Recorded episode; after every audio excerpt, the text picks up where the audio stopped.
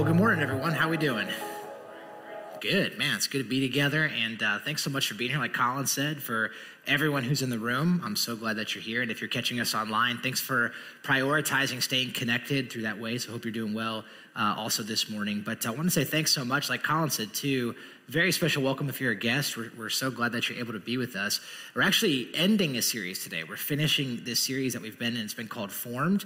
And uh, I think we've been in this series now, it's been maybe six or seven weeks that we've been kind of journeying through this. And so if you are just joining us, like I said, you're catching us at the end of a, uh, a sermon series. But basically, uh, we said this we said the big goal of this series is that we are trying to, to discover uh, what is God's goal for the follower of Jesus? What is God's goal for our lives, for those of us who follow Christ? So that's actually what we're kind of talking about here together. And I, I of course, know uh, that not everyone that's here today maybe is a follower of Jesus. And so uh, you might find yourself here and maybe you're investigating Christ, or maybe you're watching and you're kind of exploring Christianity and you're still trying to figure that out. And if that's the case, by the way, uh, man, we just say this all the time. I'm so glad you're here and so glad that you let us be part of your investigation.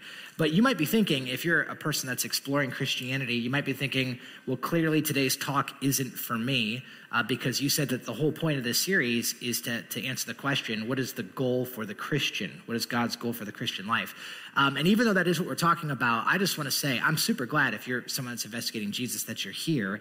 And my hope is that this series and really even today's talk will be very helpful to you because as you're trying to figure out what does it mean to follow jesus and what is the goal of following jesus my hope is that that becomes very clear to you today uh, as we get a chance to talk about this. But basically what we've been saying is this is we've been saying that god's goal god's goal for our life for those of us who follow him uh, is not simply to make us more comfortable people so God's goal is not just to reduce turbulence from our life and make our lives a little bit more manageable.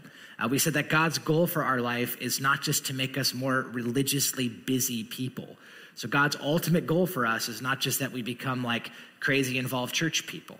Uh, we said that God's ultimate goal for our life is actually not simply to save us from hell.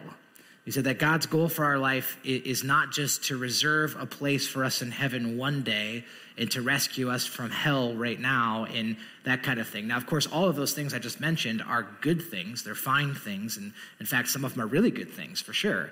But what we said is that to understand the Christian life, to say that the goal of the Christian life is any of those things, is to misunderstand uh, what God's real desire is for those of us who follow Him. We said it's an incomplete picture of what it means to follow Christ. And so, what is God's goal? We said, well, God's goal is actually much deeper than that. It's much richer than that. It's much more robust than that. And so, what is God's goal for our life? Well, the passage that we've been going back to over and over again, it's really kind of been the theme passage, is actually right here in Romans chapter 8, verse 29. And we said, this is here, here's, here you have it. This is God's expressed goal for those of us who follow him. It says this that those God foreknew, he also predestined that they would be conformed to the image of his son, that we'd be conformed to the image of his son. So here, we're told that God has predestined, or another way to put it is God has predetermined that he has a goal for our life when we follow him. And what is that? It is that we would be formed or conformed to the image of his son, Jesus Christ. Put it simply, God's goal is that we look more like Jesus. That's it. He, he, want, he doesn't just want to keep us out of hell and save us for heaven. He doesn't just want to make our lives a little bit easier while we're here on earth. He doesn't just want to make us religiously busy people. Uh, God's ultimate goal is that we actually look a lot more like Jesus, that we act like, we think like, we talk like, we're motivated like the person of Christ. So the question, of course, is naturally well, what does that mean to look to be formed in the image of Christ? And how does that happen? And so that's actually what we've been talking about over the past several weeks. And I'd actually encourage you, if you missed the if you missed the last several weeks of, of, talks, you can actually go back, you can watch those, you can listen to those, you can connect with those on our podcast, our app, our web, website. I think that might be very helpful for you. But basically, we've been going through the book of Romans and we've been looking at what does it mean to be conformed to the image of and the likeness of Jesus Christ? How do we pursue that? Uh, but today, as we kind of finish out the series, what I want to do is I want to talk about one incredibly critical aspect of what it means to be formed in the image of the Son, what it looks like to be formed to look like Jesus. And I believe that this is not just. Um, this isn't just the end of this series. I believe in some ways this is the summation of the entire series. So I think this what we're talking about today kind of encapsulates the whole thing. And what is that? Well, the critical aspect that I want to talk about here today as it relates to looking more like Jesus and being formed to his image. Uh, in order for me to talk about that, I actually need to introduce you to, for some of you, to a new term. Okay, so I want to introduce you. For some of you, in fact, I, I kind of surveyed the, the last two uh, services, and it seems like for most people, this is an entirely new term, uh, but it's this term right here. I want to introduce you to the word cruciform. Cruciform. Just out of curiosity, show of hands, how many of you have heard that word before, the word cruciform, just out of curiosity. Okay, so there's, there are a few of you who are here, but by and large, most of us would say, I'm not quite sure what that is. And so cruciform is actually, it's a really fascinating word. It is, um, it's a very generic word. And what it means, generically speaking, is it simply means cross-shaped. So if something is in the shape of a cross, you would say that it's cruciform. So like, uh, think about this way. If you saw something that was in the shape of a circle, you would say that it's what? Circular, right? So it's, it's in the shape of a circle. Um, but if something was to take on the shape of a cross, we would say that's it's cruciform. That's the word that we would use. So this is actually a word that theologians and pastors and spiritual leaders have adopted, and they've used it to refer to uh, a life that is shaped by and shaped like the cross of Jesus Christ. Okay, so this is a this is the term I want to introduce you to.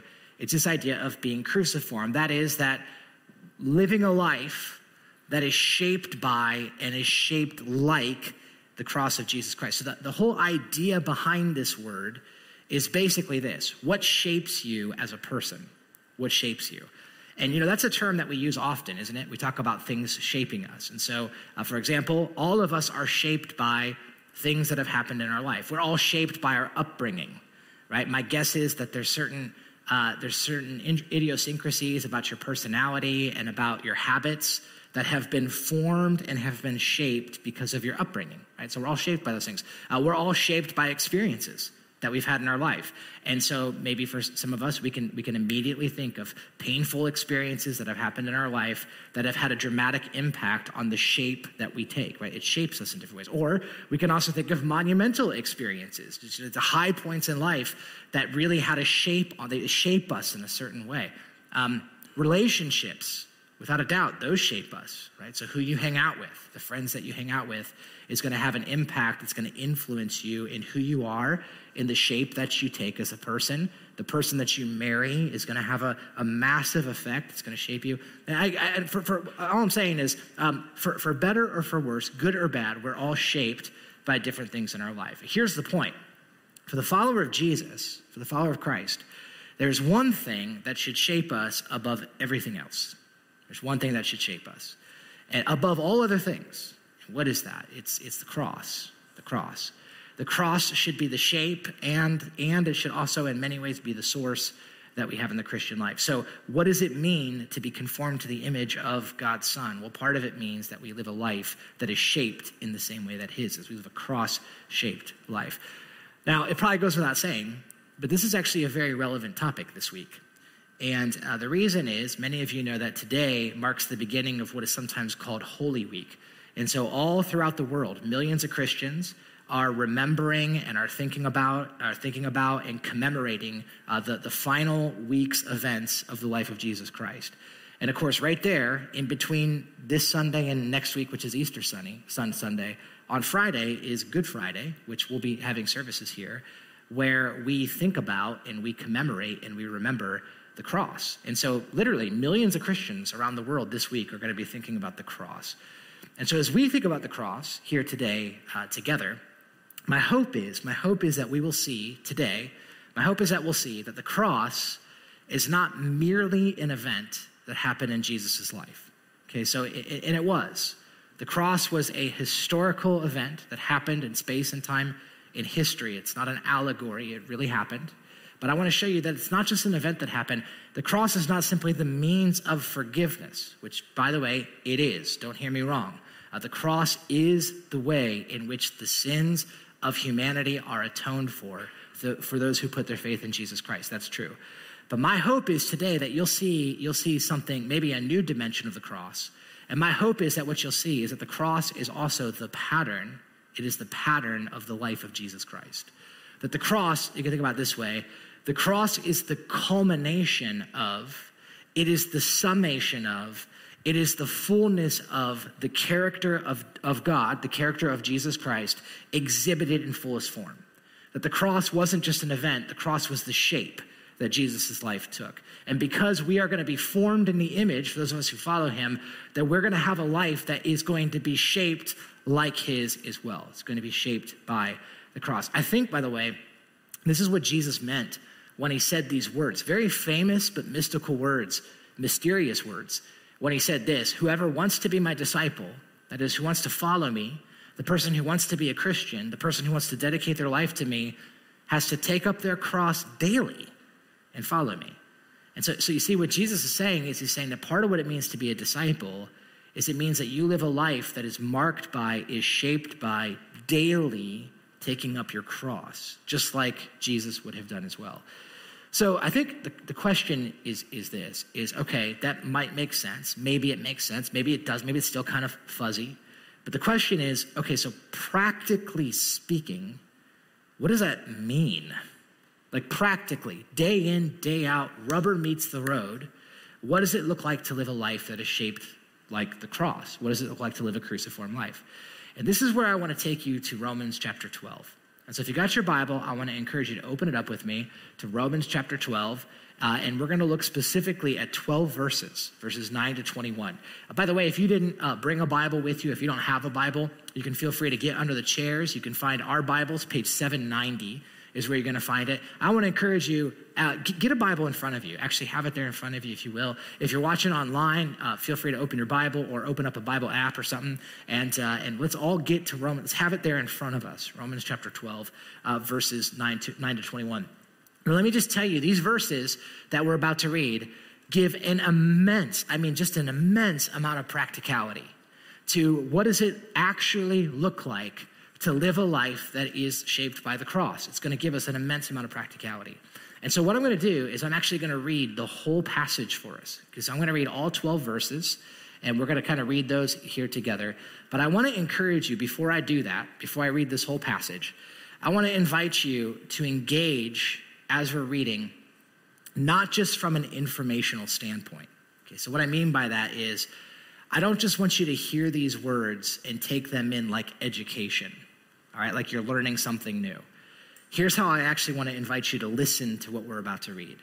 I want to invite you to listen through the lens of your life. All right, so as we read these verses, here's what I mean. Every single one of us came into this room or we logged on to the live stream today, and we came in with a set of circumstances. We all did. We all have a set of relationships, we all have a set of problems that we're trying to solve, we all, we all have a set of tensions that we're trying to navigate. We all have a set of, of uh, relationships in our life that we are trying to figure out the best way to interact within those relationships. We all have uh, issues and circumstances that we are, we, we are trying to navigate through at work and at home and those kind of things. We all have joys that we're delighting in. Those things are happening. And so what I want to invite you to do is when you read these words is not just to, is not just to open up your mind to learn, but my hope is that you'd also open up your heart and you'd open up your circumstances to hear what God might have to say to those things. All right, so I want to invite you to do that. Right, now let's read it together as we open our lives to what God's word has to say to us. Let's read this passage. Romans chapter 12, starting off in verse 9, says this Love must be sincere. Hate what is evil, but cling to what is good. Be devoted to one another in love. Honor other people above yourself. Never be lacking in zeal, but keep your spiritual fervor serving the Lord. Be joyful in hope. Be patient in affliction. Be faithful to pray. Share with the Lord's people who are in need. Practice hospitality. Bless, bless those who persecute you. Bless and do not curse them. Rejoice with those who are rejoicing. Mourn with those who are mourning. Live in harmony with one another. Look, don't be proud. Be willing to associate with people of low position. Don't be conceited. Do not repay anyone evil for evil. Be, be careful to do what's right in the eyes of everyone. Man, if it's possible, if it's possible, as far as it depends on you, live at peace with everyone. Don't take revenge. Don't take revenge, my dear friends. Leave room for God's wrath. For it's written, It's mine to avenge, and I will repay, says the Lord. On the contrary, if your enemy is hungry, feed him. If he's thirsty, give him something to drink. And in doing this, you will heap burning coals on his head. Do not be overcome by evil, but overcome evil with good. And there you have it. There's a passage. And man, wow, what a passage. Seriously, I feel like we could just read that and then pray and say, let's just all go home and do that. Sound good? You guys are like, really? For real? Can we do that? No, because I'm a preacher. I have a lot more to say. But, um, but man, don't you guys feel that way? I'm like, I could read this every day. What a passage. I mean, this thing's amazing. I'll tell you something really cool about this passage, something I learned. Did you know this is the most concise place in the entire New Testament where the Apostle Paul summarizes the actions and behaviors of the Christian life? It is the most condensed, consolidated place. It is over 25 rapid fire characteristics of the Christian life. Be like this, be like this, be like this, don't do that, do this, do this. I mean, just rapid fire, over 25. My count, 27 in 12 verses. This is the Apostle Paul telling us what the Christian life looks like. And I think it's very clear when, when you read this, if you were engaging with it and you were actually thinking about it, this is an unbelievably high calling. I mean, this is a high standard of living. I think what you see in this passage is you see a picture of the exalted life that the Christ follower is called to. It is a high, high calling. I mean, just just to, I mean, we just read it, so not to reread it, but just to give you some of the highlights. Some of the things that this passage says, it said stuff like this. It said that followers of Jesus, we should honor other people above ourselves. Other passages are going to say something similar. They're going to say that we should think about others above ourselves, that we should consider the needs of others, that we should honor other people as even above ourselves. Man, that's a high calling.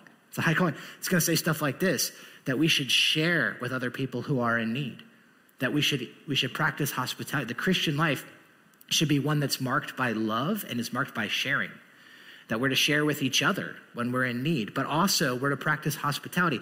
Hospitality is loving and caring for the person who's not like you, the person who's utterly different than you, who's outside of your natural purview of life. That's a high calling we see here. This passage is going to say we should bless people who persecute you.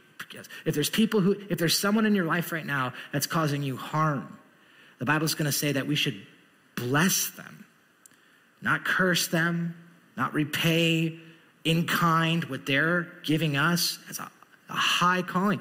It's going to say this we shouldn't be proud, but we should be willing to associate with people that we would consider of low position. It's going to say we shouldn't repay evil for evil. We shouldn't take revenge. It's going to say that, listen, it's going to say we should care about our enemy. We should consider our enemy. We should consider, if they're hungry, feed them. If he's thirsty, give him something to drink. And I think, I think this whole passage you can actually summarize in this final verse when it says this do not be overcome or uh, do not be overcome by evil but overcome evil with good. I think it's a summary of everything that he said right here. Now i know i can't speak for you but let me speak for myself. When i read these verses verses 9 to verse 21 there are two thoughts that are going through my mind at the same time. Two thoughts. And here's what they are. Number one is i think to myself how beautiful how beautiful is this passage? How beautiful is this life that we're called to?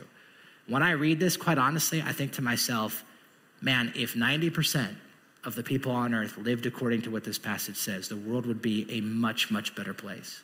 If I knew a person and, and, and during their eulogy, someone read something like this about their life, that would have been a beautiful life. That's my thought. How beautiful. How beautiful. This is the way that humans should live.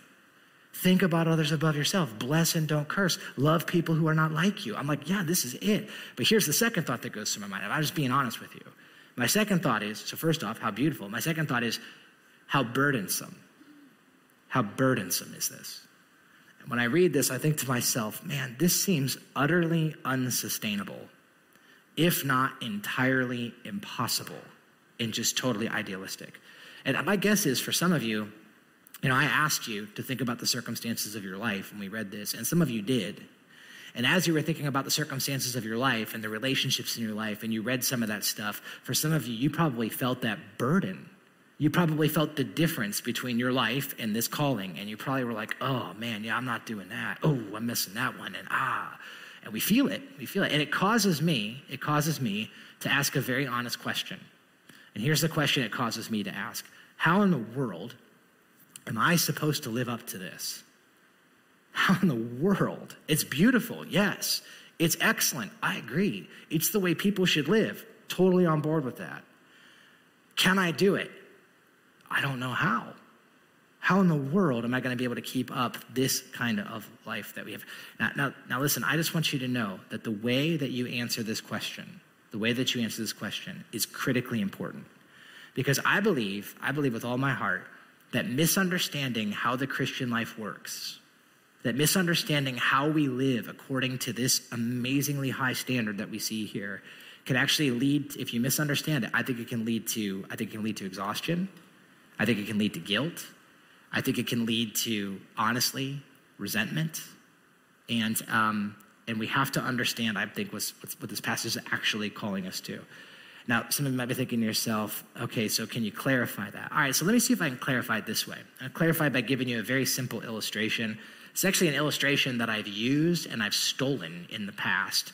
And um, I probably, it was probably five or six years ago, the first time that I had used this illustration. But I just got to tell you, it, it, has been so helpful to me over the years. It's been so clarifying that I could think of no better thing but to just share it with you guys uh, here today.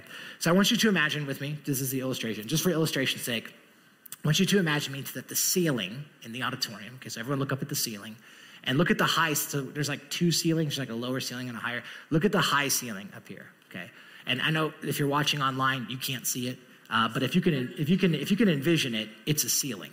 All right. So, so I want you to imagine that, and I want you to imagine that that ceiling represents the high calling of Romans chapter 12 verses 9 to 21. Okay, so that's the that's the standard. It's up there right? We can't reach it. It's all the way up there. And it's, I mean, love your enemy. And it's like, you know, bless those who persecute you. And it's like, uh, think about other people more than yourself. I mean, it's up there. And I want you to imagine, for our illustration's sake, that this balloon that I just so conveniently have in my pocket, uh, which I usually, I usually have a balloon in my pocket. I have four kids, so that's a normal thing. I want you to, to assume this represents your life. Okay, so your life is a balloon. And so I want you to imagine that that's the case. And so, our life, for those of us who follow Jesus, we are called to be up there. That's where we're called to live. But there's a problem, and the problem is that we all have a natural gravitational pull to not up there. Our natural gravitational pull is to down here. It's actually the opposite direction of that life. So, up there is love your enemy as yourself. And if you're anything like me, my natural inclination is not to love my enemy. My natural inclination is to hate my enemy. my natural inclination isn't to feed my enemy, is what it says. My natural inclination is to punch my enemy, right? That's my natural inclination. My natural inclination isn't to think about other people above myself. My natural inclination is to think about myself above everybody else. And I'm, maybe it's just me, but those are my natural inclinations. So the question is this then How in the world does the follower of Jesus get from here to there? How does that happen? Now, of course, I think uh, you guys probably know there's actually a couple ways you can do this. There's a couple ways. So here's one way. One way I can get it up there is I can fill this balloon with my own air. I can fill it with my own effort. I can fill it with my own breath, right? So I can take this balloon and I can blow it up. So I'm going to do that right now.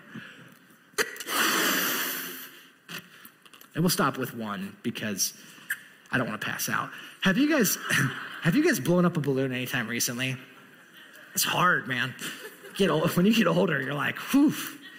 Anyway, so all right, so one, one so I can I can blow it up with my own air, and then if I want to get it up there, I can try to just smack this thing as hard as I can to get it up into uh, up in there. Now let me just ask you guys a quick survey. Uh, how much do you believe in your pastor? How many of you guys think that I can smack this thing all the way up to the ceiling? Show of hands. N- nobody. nobody. Okay, all right. I love you guys more than everyone else. Okay. All right, well, all right, all right, so here we go. All right, so, all right, so I'm actually not going to try. And I'll tell you why. I'm going to tell you why. Because, and this is the God's honest truth, the reason I'm not going to try is I was reminded um, that there is actually a, uh, we actually have a smoke detector system up there that involves lasers. And so if this interferes with it, it'll set off the smoke alarms. So I am very confident I can get the balloon up there because I'm a, I'm pretty strong pup. But here's the thing, right, even if I did, like even if I was able to just like smack this thing and with all my might I was able to get it up into the ceiling, you guys all know what would happen. It's going to come back down. It's going to come back down. And so I could just keep smacking it and keep trying to get it up to the ceiling, but it's going to keep coming down. And eventually I'm going to get totally exhausted trying to get this thing to go up to the standard that God wants for me. Now, this is the illustration. J.D. Greear, in his book, The Gospel, he's the one who originated this illustration. He said, Think of our relationship with Christ like a balloon. There's two ways to keep a balloon afloat. You can fill a balloon with your own breath, and the only way to keep it in the air is to continually smack it upward. Now, this is what he says. This is great. That's how religion keeps you motivated. It repeatedly hits you. Stop doing this, start doing that, get busy with this. That's the idea. And here's the thing. Did you guys ever play you guys ever play that game with a balloon? I have four kids, so we, we play this only every time there's a balloon in our proximity. Did you guys ever play that game? I don't know what the name of it is. I think it's I think I think if I was to name it, I'd call it um, "Don't Let the Balloon Hit the Ground." Did you guys ever play that game? And the goal, if you've never played, it's kind of complicated. The goal is to not let the balloon hit the ground. That's it. And basically, you just go around. And I know when our family plays, it's a full force contact sport. I mean, people are diving and they're hitting each other. But here's the thing: is if you do that, and we could play as a whole room, which I think would be kind of fun if we did. But eventually, what would happen is we'd all get tired and we all go home, and the balloon would be sitting on the ground. Now, here's what I believe: I think for many of us who follow Jesus, that's actually what our Christian life looks like. It looks like a, a, game of smack the balloon. We're all trying to, well, you know, this is what God has called me to that life. And oh, you know what? We really need to forgive. So yeah, I need to try. I want to go try to, to live up to God's calling, but I keep falling short. And then we go to we go to church and we're like, oh yeah, that's right. I'm supposed to do this. And we go to life group the next week. We're like, oh yeah, life group, you know, I want to get smacked again. And remember I need In fact, for some of you, this so defines your Christian life that you think that my job as a pastor is that I'm a professional smacker. Like that my job is I administer the smack. So you're like, I come in and Pastor Tony's gonna smack me around again. He's gonna tell me, oh, you need to be giving more. And I'm like, oh, I need to be giving more. And oh, I need to stop being bitter. And you're like, oh, I need to stop being bitter. And and and and and for some of you, you feel that way. And by the way, that makes sense. That would explain why so many people don't like me. It's because I just you just like all you do is smack people all the time. But inevitably, inevitably, it's gonna be exhausting because you can never keep it up. You can't keep it up. We have this standard that we're called to. We just can't seem to get there. But here's the thing I think all of us know this. There's another way. There's another way you can get this balloon all the way up there. There's another way you can do it. No smacking required. And what is that? You guys know this. You can fill it with something different than your own breath and your own steam. And, and you, can, you can inwardly do something that can transform this balloon from the inside that requires no additional smacking from the outside. There can be another force, there can be another power at work within this that shapes this balloon and becomes the source of empowerment for it to go to a different level altogether. And not only would this balloon, if I filled it with helium, not only would it go to the ceiling, but if you were to open up the ceiling, it would go all the way to the clouds. The ceiling would be the starting point, it wouldn't be the ending point. It would be able to soar to, to incalculable heights that are absolutely unattainable by human strength and by human effort. Now, listen, here's the thing. How in the world are we supposed to, as followers of Jesus, ascend to the heights that we read in Romans chapter 12, verses 9 to 21? And here is where I believe the context is so utterly important. Context. See, it's important that you know this that Romans chapter 12, verses 9 to 21, is placed in Romans chapter 12 because it comes after Romans chapter 1 to 11. And some of you are like, that's super obvious, man. And I know, I know, profound, right? But what is happening in Romans chapter 1 to 11? Well, if you guys have been with us in the series, you know what's happening. The Apostle Paul is filling this thing with helium, is what he's doing. And it's not until you get to chapter 12 that he lets the balloon go and says, that's the life that we should live. In fact, I love the way Romans chapter 12 starts. You guys notice in verse 1, it says this. Uh, Colin preached on this just a couple weeks ago. You guys heard this? This is how Romans 12 starts. Therefore, therefore, that's an important word. What's he talking about? Everything he said in chapters 1 to 11. And what does he say in chapters 1 to 11? It's all about the mercies of God. The mercies of God. And what are the mercies of God? Well, the mercies of God are God's kindness, his love, his service to us, and the fullness of God's mercies are seen where? On the cross. On the cross. And so now he says, therefore, in view of God's mercies, there's a life. There's a life that we're called to live. There's a life. See, the Apostle Paul, he, if you guys have ever read his writings before in the Bible, he's always dropping therefores. This guy's dropping therefores all over the place. And I think that what he's trying to tell us is the Christian life has to grow from something. You can't start with forgive. You can't start there. You have to have a therefore first. And the therefore has to point back to something that's going to give you the power to forgive the way that we're called to forgive. And I think what the Apostle Paul is telling us is, is if you fill your life with the wrong therefore, you'll never be able to get to the heights that God desires for you in your life. You can, you can fill your life with the wrong therefore. You're like, um, can you give me an example of some wrong therefores? Sure, let me give you two. I'll just give you two examples, okay? So let's just say, let's just go with this for a minute. Let's just say that you have a relationship in your life right now and it's very challenging. Um, Maybe we'll do it this way. Let's say that you're a college student and you have a roommate that you're living with, or maybe for some of you, you're married. I know not everyone's married, but I want you to think about that for a minute. And I want you to imagine that things are really hard, that things are really tough in your marriage, things are really tough with your roommate, and it's getting to a point where you're having a really hard time. And, and so you decide that you're going to reach out and you're going to seek out some advice. And so you talk to your life group leader or you talk to a spiritual advisor or let's just say for the illustration sake, you come and you talk to me. All right, and let's say we sit down and I say, tell me what's going on. And you say, man, I just, I just need to tell you, ha- we're having a hard time in our marriage right now. We're having a really difficult time. And I'm like, I'm sorry to hear that. Can you, can you give me a picture of what's going on? And you tell me this. You say, well, I know, I know God wants me, oh, he wants our marriage to be up there. He wants our marriage to be up there. But honestly, I don't know how much longer I can keep it up. And I feel like I give and I give and I give and I give and I give and I give and I give and I give. And I feel like they just take and they take and they take and they take and they take. And I, I honestly, I just don't know how much longer I have it in me. And I know that God wants me to serve, and I know that I, I just, I just, I'm running out of gas, man. I'm running out of gas. Let's just say we had that conversation. My husband, I feel like I give and give to my husband. I feel like he just takes. I'm not sure what to do. And let's say that I heard you out. And I said, I'm sorry to hear that. That's, that's a tough situation to be in. And I said, why don't we open up God's word together? And we do. And I took you to Romans 12, the passage we just read. And I read this to you. We should be devoted to one another in love. We should honor others above ourselves. Don't be lacking in zeal, but keep up your spiritual fervor serving the Lord. I'd say I read that and I said to you, you know, I know it's hard, I know it's challenging, But you know, the kind of love we're called to as Christians is one where we give, we give, we give. And so I know it's exhausting, but I want to encourage you to think about others above yourself. I want to encourage you to not to not give up. I want you to keep up your spiritual fervor. I want you to keep up your zeal. Let's pray. You go get them. Let's say you leave that, that meeting and you go back home. Now, here's the danger. If you leave that meeting in the therefore, the reason that you're going to go try to serve and the reason you're going to try to love and the reason you're going to try to keep it up is because Pastor Tony said so. That's going to last you how long?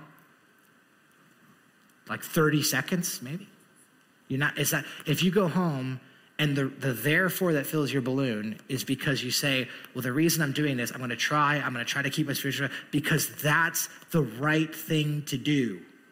That's what my religion teaches me. I'm just telling you, that is not sufficient power for you to live the life that God has called you to live. It's just not. Even this, even if you said, the reason I'm going to do this is because the Bible says I should I'm telling you that that's incomplete to bring you to the place where God wants you to live. How about this one? Let's say you came to me and or you came to your life group leader and you said, I'm having I'm having a hard time forgiving.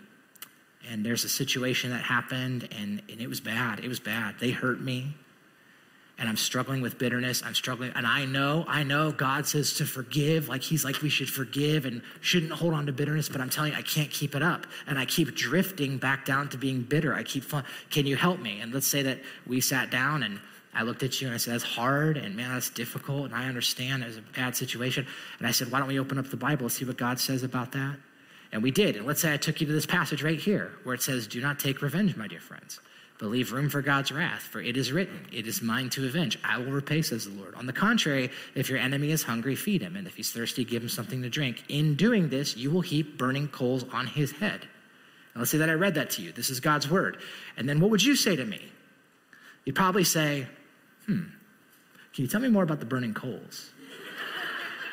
that sounds pretty good right now. I like that idea. Which, quick aside, some of you are like, for real, what is that about?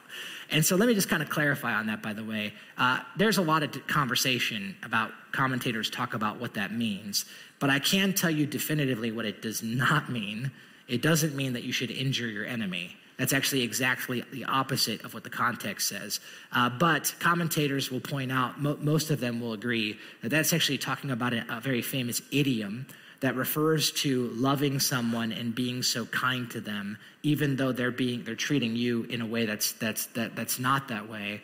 That it, it, would, it has a searing effect on their conscience. That's what the professors say. But but if I just showed this to you and said you should love your enemy, you should think about your enemy, and, and let's say that you walked out of that meeting, well, there's a danger to that because if you're not filled with the right therefore, you might try to do that, but you're going to find yourself exhausted and you're going to find yourself depleted and you're going to find yourself deflated and you're going to find yourself maybe even resentful to what the Bible says and to what you were told.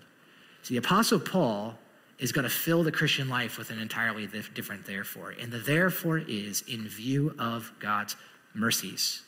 He's going to say, because of what Jesus has done, and his mercies are most clearly seen and, the, and, and, and, and summarized and amplified, and they're climaxed in the cross, what Jesus has done for us. Romans chapter 5 while we were still yet sinners, Christ died for us.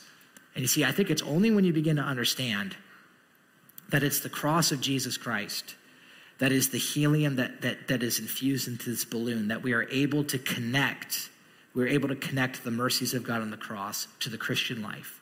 And those things are supposed to be connected. That's where it's empowered.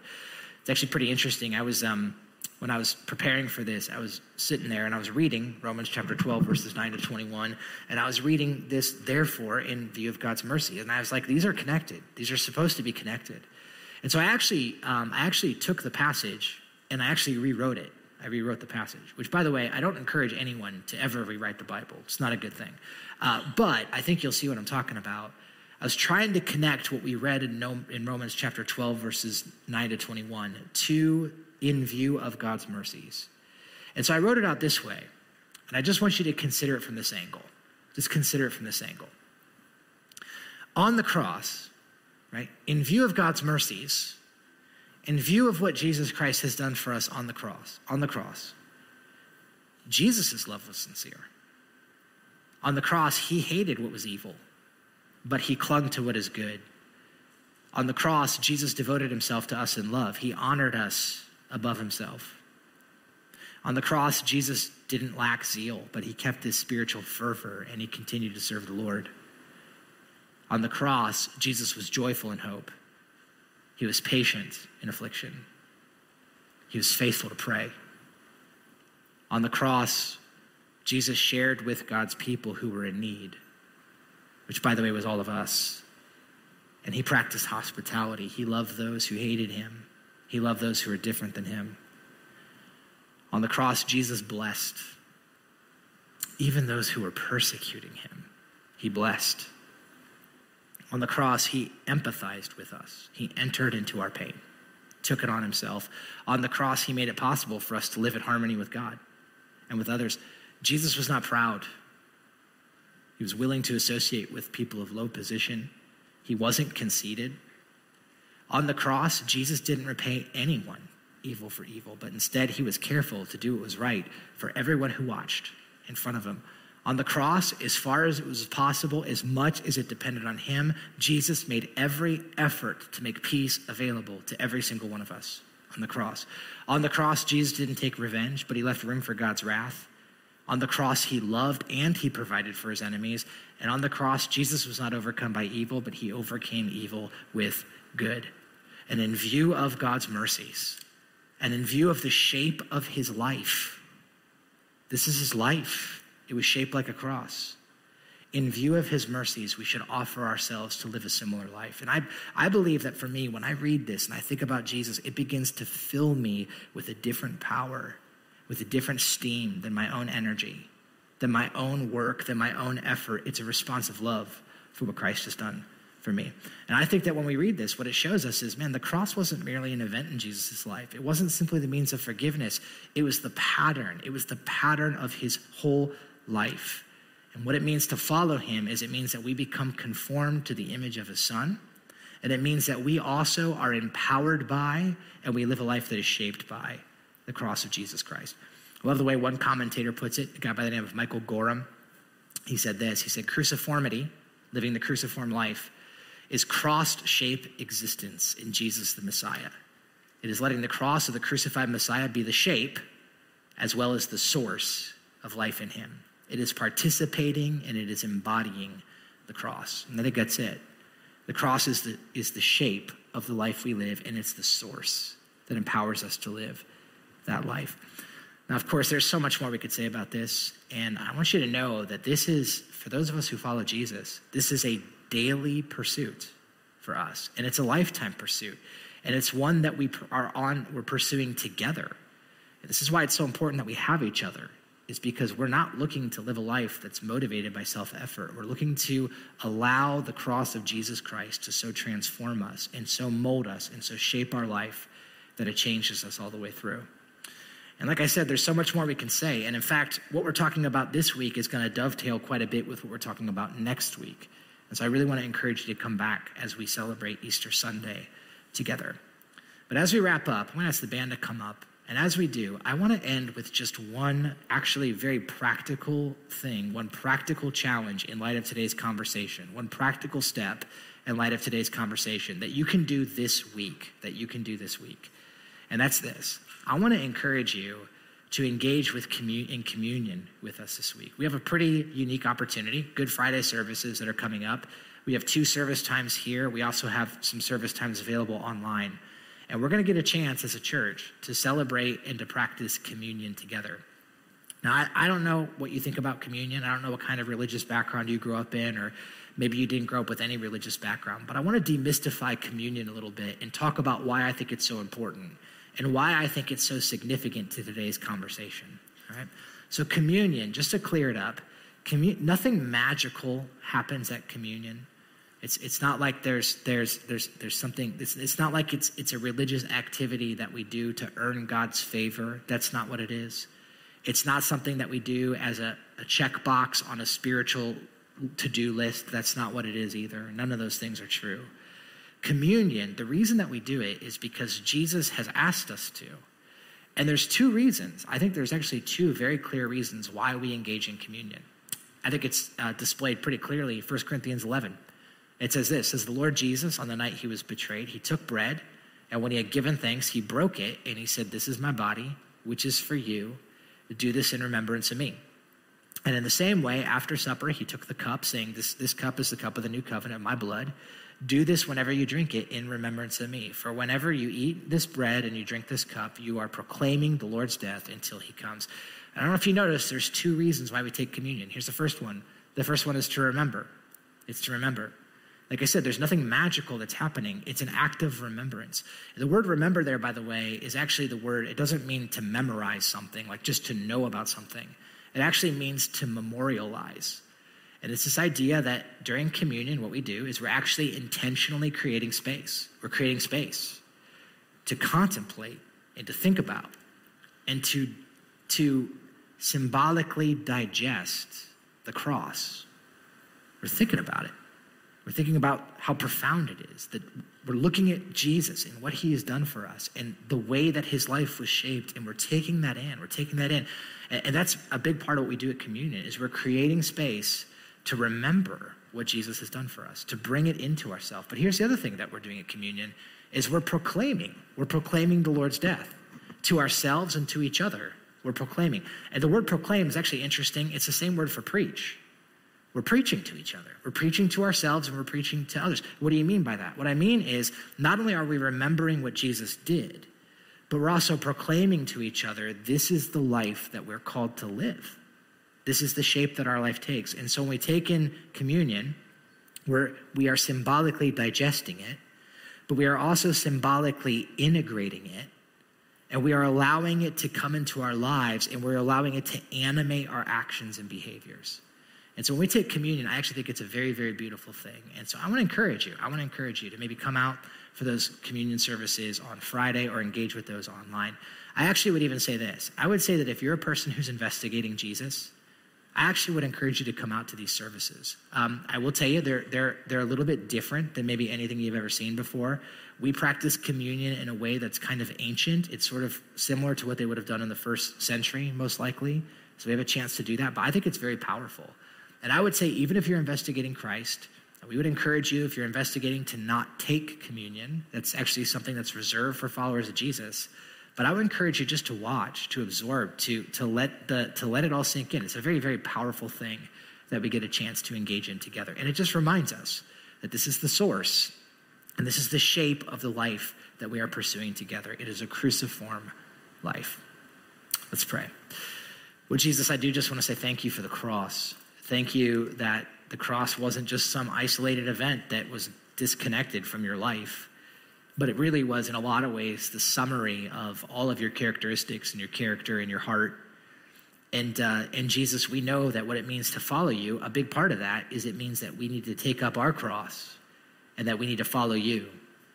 And Father, we can't do that on our own. We know we can't. There's no amount of human will and self effort that we can live to the calling that you've asked us to live up to. But the truth is that you, your life living in us, your life lived through us, will cause us to rise to heights of life that are unattainable by our own strength. And so, God, I pray that even in these next moments, as we have a chance to respond and to sing, that we wouldn't just sing words. I pray we'd sing truths, that we'd proclaim them to ourselves and to each other in these next moments. Thank you for the cross. We pray this all in Jesus' name.